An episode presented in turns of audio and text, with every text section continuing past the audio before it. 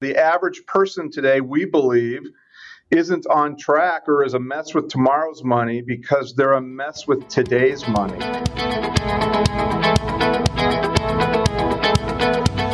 I'm John Sullivan with 401k Specialist, and this is the 401k Specialist Podcast. It's always fun speaking with the Aarons brothers about their very successful financial firm, Intellicents. Grant Aarons, the company's co founder and president of Retirement Services, also happens to be our top advisor by participant outcomes for the month of July, an honor long overdue. He joins us to discuss his laser like focus on worksite financial planning, how the firm defines retirement plan success, and of course, a particular client case of which he's most proud. Grant, you want to add another F word to fees, funds, and fiduciary. What is that word and why add it? Uh, that other F is what we call uh, institutional financial planning or making financial planning the next great employee benefit. Uh, you know, John, at the end of the day, uh, we believe that results are what matter. And it's not the results of your funds or the results of your fiduciary governance. Uh, it's the results on retirement readiness. And, you know, the average person today, we believe, isn't on track or is a mess with tomorrow's money because they're a mess with today's money. And what we're finding is an employee gets all of their benefits, health and retirement from their employer, uh, but yet they're on their own with uh, today's money. And so we're seeing employers really embrace the concept of holistic financial planning provided at a deep discount versus what's available from a retail basis offered through their employer. So it's worksite financial planning is that uh, new F that we think has the most impact today in, in uh, driving results. But there's that all important issue of scale when it comes to worksite financial planning. How do you account for that? Uh, what we believe that we need to be able to do first and foremost is to push uh, what we call a foundational financial plan to every employee. You know, there's all sorts of financial wellness type tools that an employee has access to through their record keeper, but nine times out of 10, they have to go get that.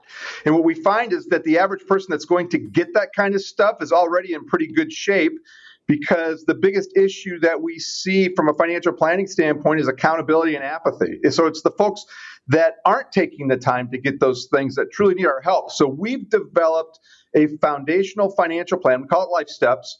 That uh, with just a little bit of data from the employer, like wage and age, uh, we can provide an employee push to them the very basics of financial planning. For example, how much should they have in an emergency fund? How much life insurance should they have?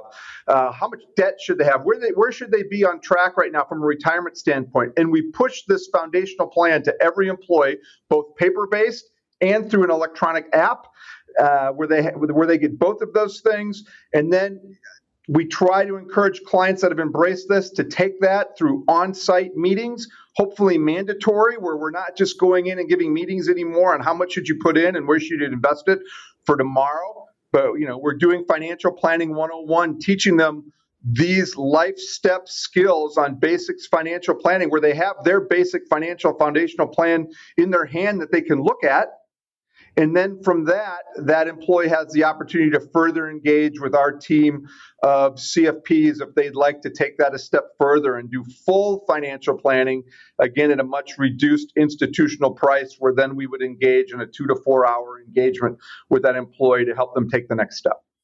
Understood. Grant, how do you judge the success of a plan, or at least how do you want plan sponsors to judge the success of a plan? You know, it's funny. I'm going to a finals presentation for a large plan as soon as we get off the phone or off this podcast, and uh, I generally open up my uh, finals presentations where I'll say, you know, you're trying to get your prospect to talk, right? That's what we're supposed to do in sales. So I'll ask them, give me the definition of a successful plan. And oftentimes it's like speaking a foreign language to these folks. Oh, you know, my funds are good, or we got good fiduciary governance. And I won't be as pithy as I'm going to say right now. I said, well, that's cute. But this is how we define a, a successful, a successful plan where 75% of your tenured employees are on track to replace 75% of their income. Tell me something. Is your consultant tracking that for you? And oftentimes I get dead silent.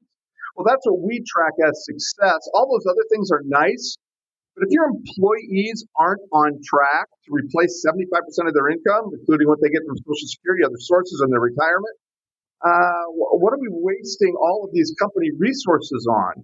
Uh, with this plan. So that's what we track. You know, we have 75% of tenured employees on track to place 75%. We use the traditional 90 10 90 as just the beginnings of a benchmark. You know, we want 90% of employees at or on track uh, to defer at least 10% of their income and 90% of them utilizing an investment strategy that's pre-designed for them, whether it's as simple as a target date fund, whether it's advisor-based uh, risk-based models, or whether it's a robust managed account.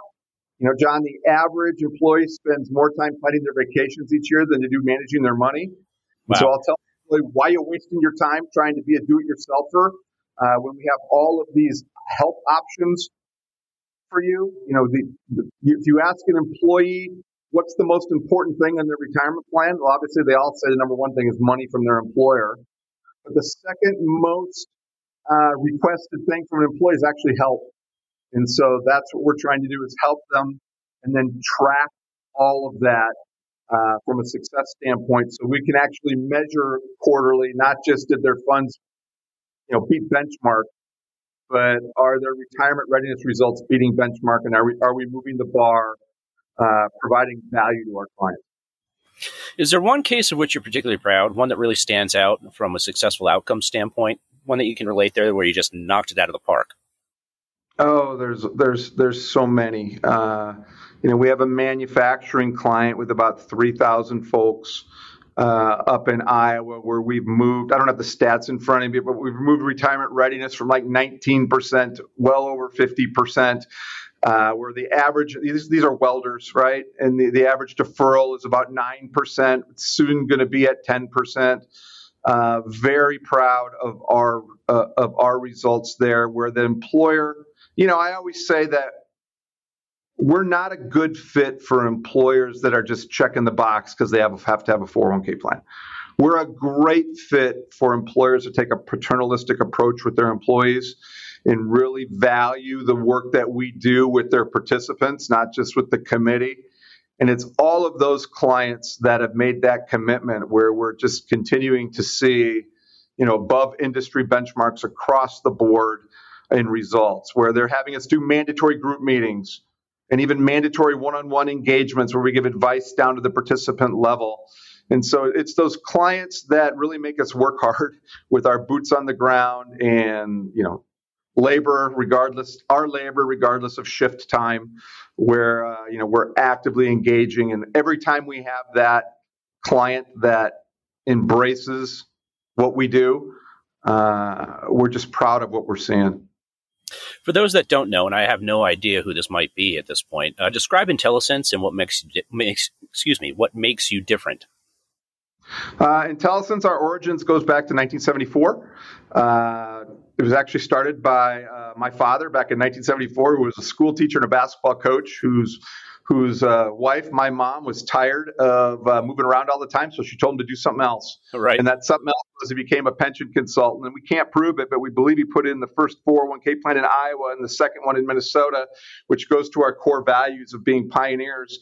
And this was early, early 80s. And so what he did then is there was no system to keep track of these things. So he started a record keeper because he had to keep track of the stuff that he sold.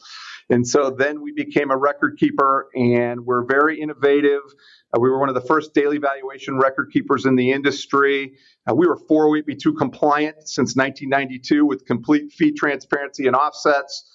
Uh, where we were fully bundled from a record keeping and advisory standpoint. We divested from the record keeping business in 2015, rebranded our firm towards to Intellicents to focus uh, solely on the consulting engagement where we do four things. We do uh, retirement plan consulting to, at the plan and participant level. Uh, we do wealth management. We don't even call it wealth management. We call it personal financial management because our mission statement is to overserve the underserved. And uh, most people don't think they have wealth. So we call it personal financial management. Uh, and then beyond that, we do worksite financial planning, which is an offset of of personal financial management. It's a different discipline than working directly on a retail basis. And then we have a health and welfare consulting division as well. Uh, we have 10 offices. Uh, since we divested from the record keeping side, uh, unlike a lot of our peers, we have uh, we're 100% privately owned. We've taken no private equity, have no intention of taking private equity. Any acquisition we've made, we funded it 100% internally. And since 2015, uh, I think we've quadrupled in size, increased our locations from three to 10. And organically, uh, our new business organic sales have quintupled in the last six years. Uh, so things are working well uh, on the consulting only side of the engagement, focusing on the participant and striving on our commitment, our long term commitment to stay 100% privately owned. Grant Arends, that is exactly Arends. That is exa- exactly what we needed. Thank you so much for joining us. I do appreciate it, and good luck on the finals. Thanks, and John, I appreciate all the hard work that you do and uh, allowing us to share our story and, and, our vision with with your readership. And I value your friendship, and I look forward to uh, catching up soon over some barbecue.